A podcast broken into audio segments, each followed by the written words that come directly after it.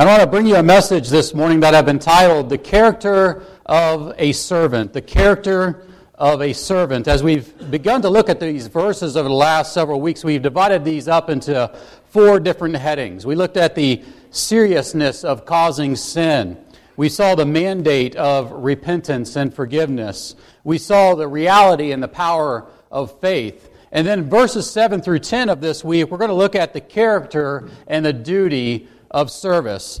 As we've been tracking along with Jesus on our way to Jerusalem here, we've noticed that he's going back and forth between the crowds, the Pharisees, and the disciples as he makes his way there to be crucified. And in the beginning of this particular chapter, we noted that he is currently giving some instructions to his disciples. The Pharisees will once again come into the spotlight in verse 20 in the next few weeks, as we'll see. And they'll ask him about the kingdom of God and when is it coming. And so we know that as Jesus is teaching his disciples here, that they are always within earshot of him. And as we've seen, Jesus is keenly aware of this, and he frequently uses them as a reference point by way of contrast, and our verses today are not any different. And so Jesus tells them a parable in our text this morning that although it's relatively short in comparison to many of the other parables, it is nonetheless, it has some profound implications for us. And that is very simply this that the pathway to exaltation is the pathway of humiliation. The pathway of exaltation is through the pathway of humiliation. So I want us to read our text together this morning. I want to invite you to stand with me if you're able to do so for the reading of God's Word. We're in Luke chapter 17, beginning in verse 7. God's inspired, inerrant, and holy word says this Which of you, having a slave plowing or tending sheep, will say to him when he has come in from the field, Come immediately and sit down to eat?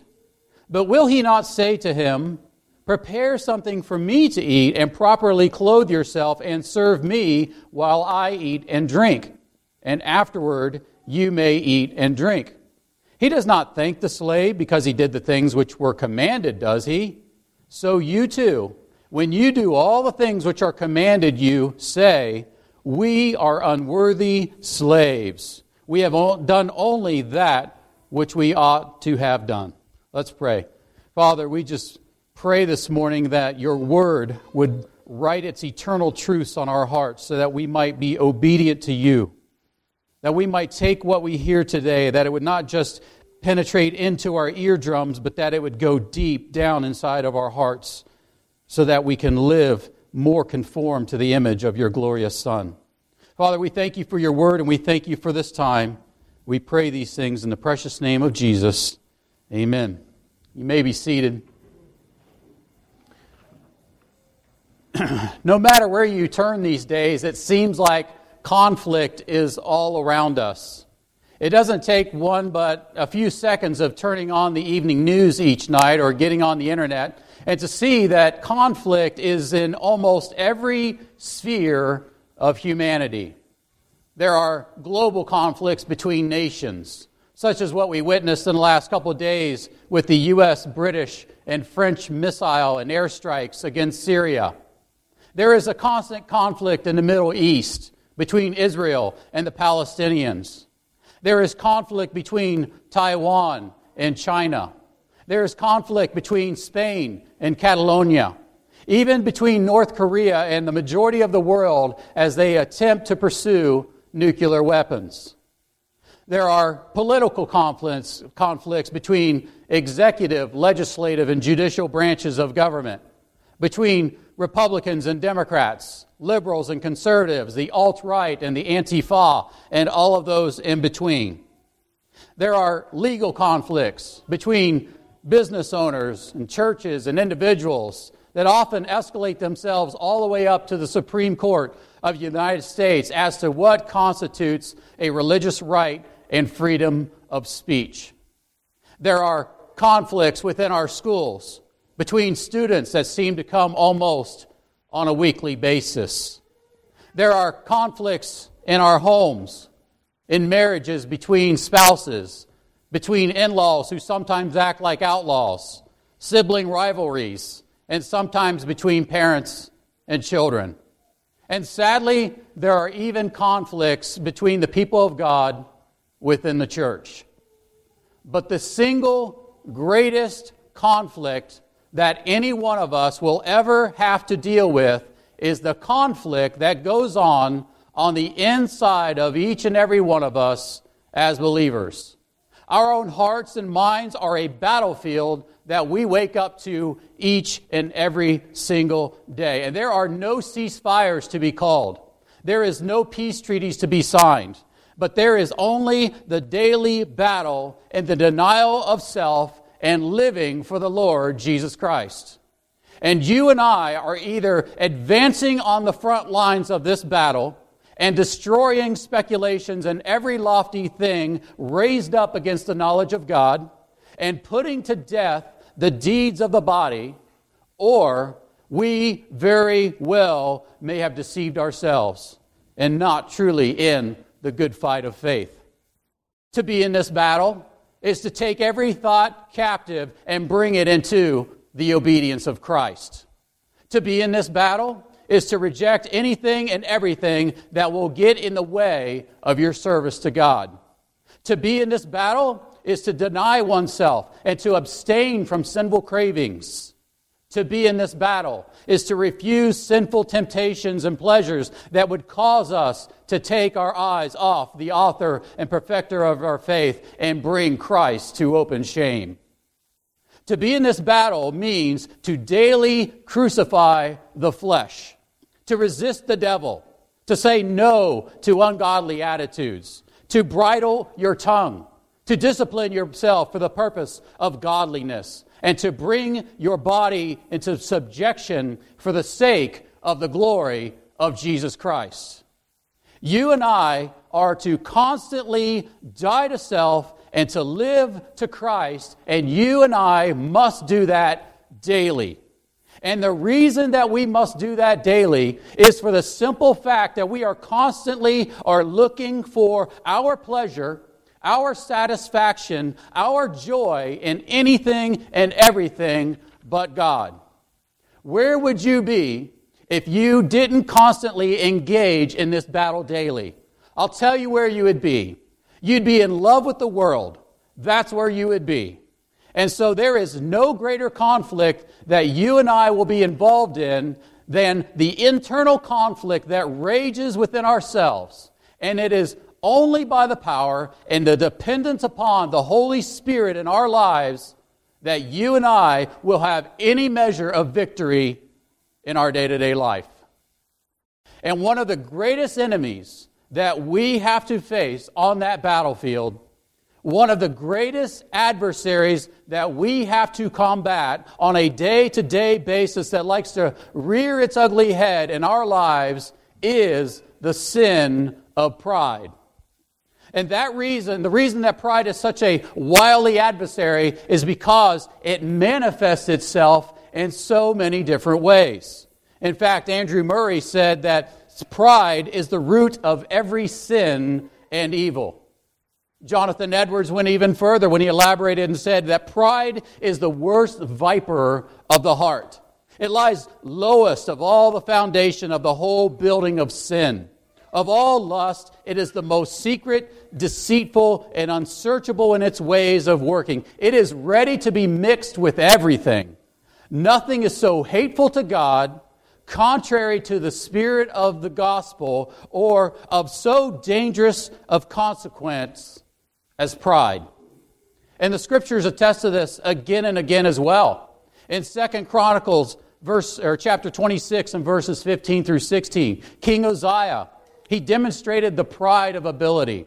When he says that there in that text, he made engines of war invented by skillful men to be on the towers and on the corners for the purpose of shooting arrows and great stones. Hence, his fame spread afar, for he was marvelously helped until he was strong. But when he had become strong, his heart was so proud that he acted corruptly and he was unfaithful to the Lord his God. There is the pride of knowledge. in Isaiah chapter 47, verse 10, where the prophet writes, You felt secure in your wickedness and said, No one sees me. Your wisdom and your knowledge, they have deluded you, for you have said in your heart, I am, and there is no one beside me. Matthew 23, verse 6 demonstrates for us the pride of position, where the Pharisees who loved the cheap seats in the synagogues and the respectable greetings in the marketplace. There's the pride of wealth that we see in 1 Timothy chapter 6 verse 17 which says, Instruct those who are rich in this present world not to be conceited. And that word means to be excessively proud of oneself. Don't be conceited or to fix your hope on the uncertainty of riches, but on God, who richly supplies us all things to enjoy. There is the pride of spiritual attainment like the disciples argued about in Luke chapter 22 and verse 24, to which one of them asked, Who is the greatest among us? There is the pride of being esteemed or liked, such as Galatians chapter 1 verse 10. There is the pride of appearance in 2 Corinthians 5:12. There is pride of spiritual experience, such as in 2 Corinthians 12:7, where Paul said, "To keep me from exalting myself, there was given to me a thorn in the flesh." And there is the pride of self righteousness, as in Romans 10 3. All throughout Scripture, warnings, cautions, exhortations to stay away from the deadly sin of pride that manifests itself in a myriad of ways. You will never find a Bible verse that tells you that you are thinking too poorly of yourself. You're never going to find a text that says that you need to think about yourself more you're not going to find anything that says you need more of you in your life. But the biblical witness shows us again and again and again vainglory, conceit, boasting, arrogance, loftiness, haughtiness, being puffed up, being high minded, scoffing, and self seeking are all words that the Bible uses to warn us of pride. It is the single most regular enemy that we have to fight within the battlefield of our minds. Pride goes before destruction and a haughty spirit before stumbling. Proverbs 16:18 says. And Proverbs 16:5 has even stronger language for us. And it says this, everyone who is proud in heart is an abomination to the Lord. Assuredly, he will not go unpunished. Let me read that to you again. So you feel the actual weight of that verse. Everyone who is proud in heart is an abomination to the Lord. Assuredly, he will not go unpunished. You can't find another word that describes the divine hatred that God has towards those who are proud in heart other than abomination. And beloved, pride manifests itself in so many different ways in our hearts that sometimes we don't even realize that we are struggling with pride. When you look down at others because they do or don't do the things that you yourself do, and you use yourself as a reference point when Scripture is silent on their activity, you are exerting pride. When you receive something, and you have a thankless attitude and you think that you deserved it anyway or you actually deserve better than what you got, you're exerting pride. When you have such an inflated view of yourself that you think you don't have to serve anyone, or that if you don't get the praise and the recognition for actually serving, you grumble and complain, you are struggling with pride.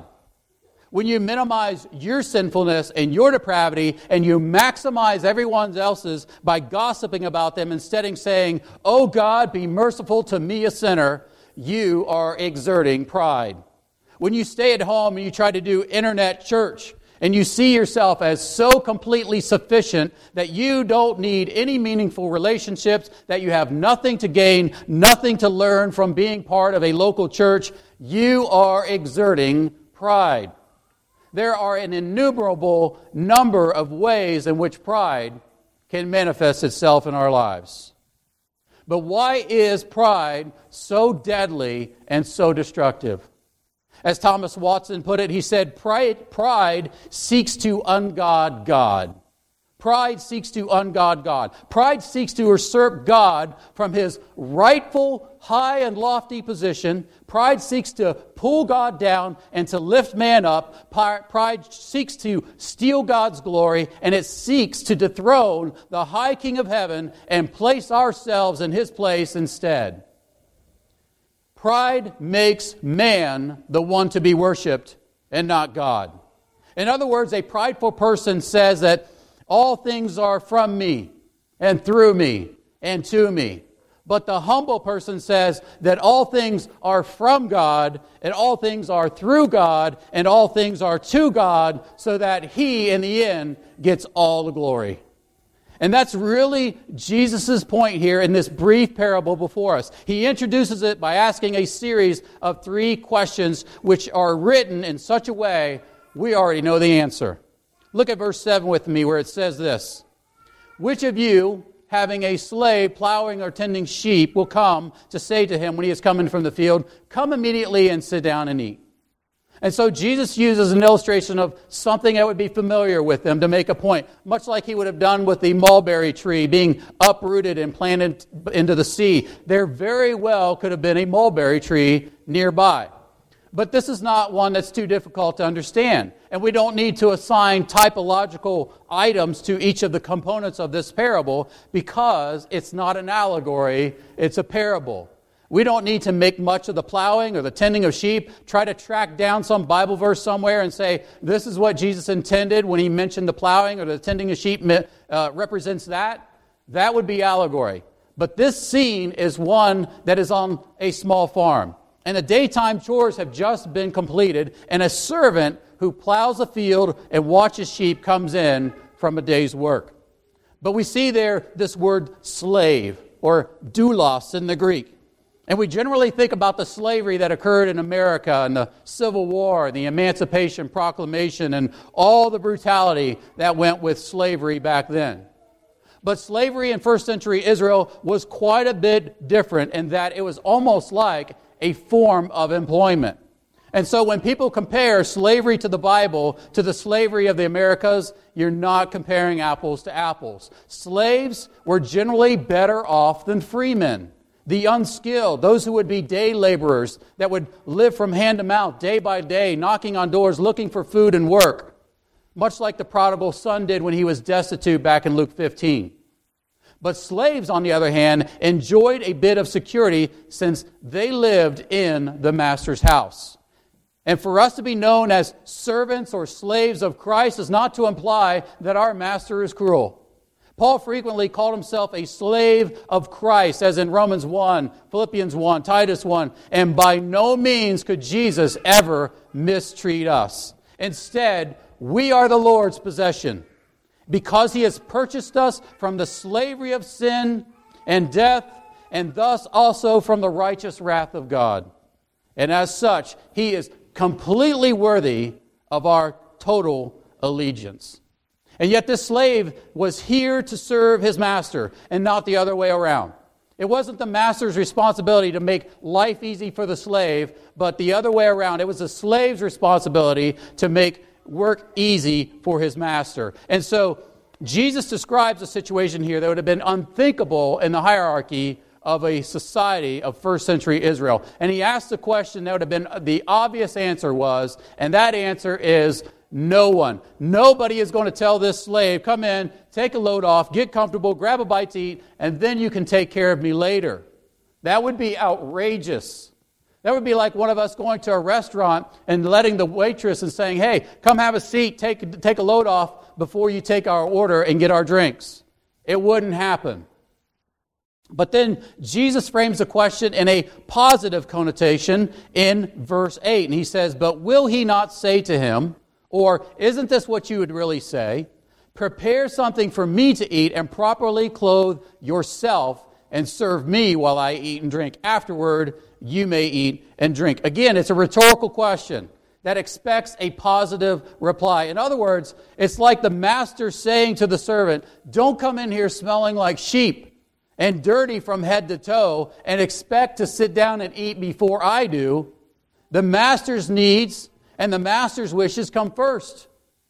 The master gets preeminence and not the slave. The master gets priority and not the servant. Now that may seem a bit snobbish and that but that how many of us would ever possibly go into work and have our bosses say to us, "You know what? Just go ahead and surf on the internet all day today. Don't worry, you're not here for what I've actually hired you for. Wouldn't that be lovely?" Right? Wouldn't you love to have a job in the fire service? We're going to make every day casual Friday, and you can come work in your jeans and your overalls or whatever you want to do. But because you are hired by your employer, he pays you based upon your performance on what you do to, on a day to day basis. There are certain expectations of service to him and your duties. Ken Bailey, who has studied the Middle East culture in first century Israel, writes this. He said, In a technological age with a 40 hour work week, powerful labor unions, and time and a half for overtime, the world of this parable seems not only distant but unfair. After a long, hard day in the field, such a servant surely has earned the right to a, a little appreciation and some comforts and a few rewards. But Jesus is building on a well known and widely accepted pattern of behavior in the Middle East. The master servant relationship and its ancient and modern expression implies acceptance of authority and obedience to that authority, and it's a matter of honor.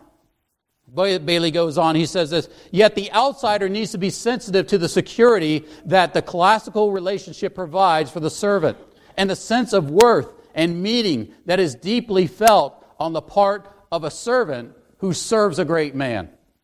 These qualities of meaning, worth, security, relationship are tragically missing from the life of modern industrial workers of today's 40 hour work week. The servant offers loyalty, obedience, a great deal of hard work, but with an authentic Middle Eastern nobleman, the benefits mentioned are enormous. So then in verse 9, he asks another rhetorical question. This time, it's framed in such a way that a negative response is solicited. He says, He does not thank the slave because he did the things which were commanded, does he? In other words, he doesn't thank him for what he's expected to do. He hasn't done anything special, only what he was expected. There wouldn't be any expectation on the servant's part of gratitude or praise or honor for what he is normally expected to do. He fulfilled his duty. So then here's Jesus' point in verse 10. It says, So you too, or just like this slave, so you too, when you do all the things which are commanded you, say, We are unworthy slaves, we have done only that which we ought to have done. In other words, don't throw out your back trying to reach around yourself and try to pat yourself on it. Don't try to stroke your own ego for all the things that you did for the Lord. Don't look at your own faithfulness or your service to God as if somehow God is just really impressed with you and He owes you divine favor for it. Don't try to exalt yourself for the Lord or to the Lord for being obedient. Because if we're all completely honest with ourselves, God gets a negative return on his investment. None of us serve him enough. None of us honor him enough. None of us extol him enough and glorify him enough as the King of kings and the Lord of lords. None of us serve him well enough for what he actually deserves. And your obedience to the Lord is not a cause for merit where now somehow God actually owes you a debt of gratitude. Listen, God never owes anyone anything ever. But in contrast, everything that you are, everything that you own, everything you enjoy, every single breath that you take on a day to day basis is only because of the sheer mercy and the grace of God. We owe Him. We are debtors to God. And so Jesus is warning here of the spiritual pride that can come to believers who think that if they don't cause anyone to stumble into sin, And if they forgive people regularly, and they exercise little faith in a great God, that they need to be aware of looking at all of that and thinking that I should have a better position before God than the next guy. My service to God should qualify my standing before God. And Jesus says, No way. Martin Luther, he wrestled with this very thing when he wrote this. Even though we are in the faith, the heart is always ready to boast of itself before God and say, After all, I have preached so long and lived so well and done so much. Surely He will take all of that into account. But when you come before God. Leave all the boasting at home and remember to appeal from justice to grace. I myself, this is Luther talking. I myself, having preached grace for almost 20 years, I still, I fell the old clinging dirt of wanting to deal so with God that I may contribute something so that He will have to give His grace in exchange for my personal holiness. Still, I cannot get it into my head that I should surrender myself completely to sheer grace, yet this is what I should and I must do. Beloved, what can you do apart from God? The answer is nothing. It is absolutely zero. Everything that you do or can do or have been given is by the mercy and grace of God. We are justified by grace. We are sanctified by grace. We will be glorified by grace. And we will be rewarded in heaven forever by grace. And if you're walking around this morning with a haughty spirit, and you find yourself struggling with pride, and you feel as though you have this sense of entitlement, you probably have not come to the point of being absolutely stunned by the mercy and grace of God in your own life. You haven't begun to realize just how staggering and devastating that truth really is. God owed you and me nothing but righteous judgment and eternal condemnation in hell. But oh, for the grace of God for by grace you have been saved through faith, and that not of yourselves. It is a gift of Almighty God. And when you find that truth staggering, and when your mind is completely blown by the reality that God redeemed you by a sheer act of His grace, when you see just how amazing that grace really is, and you remind yourself day in and day out you won't help but become a more humble person. Listen, there is no room in the kingdom of God for spiritual pride. None. James 4:10 says this, humble yourselves in the presence of the Lord, and he will exalt you. Oh, amazing grace. How sweet the sound that saved a wretch like me. Let's pray. Father, we confess to you that a lot of times we take grace for granted. And that we argue with Paul, who says that he was the chief of sinners, and we say, No way. That's me. But Lord, by your grace, by a sheer act of your mercy, you have redeemed us and bought us with the precious blood of your Son, the Lord Jesus Christ. Lord, help us to be a humble people. Help us to look at the staggering grace that you have bestowed upon us to call us your sons and daughters. You've adopted us into your family. Father, we just thank you for this time in your word. We pray all these things in the precious name of Jesus. Amen.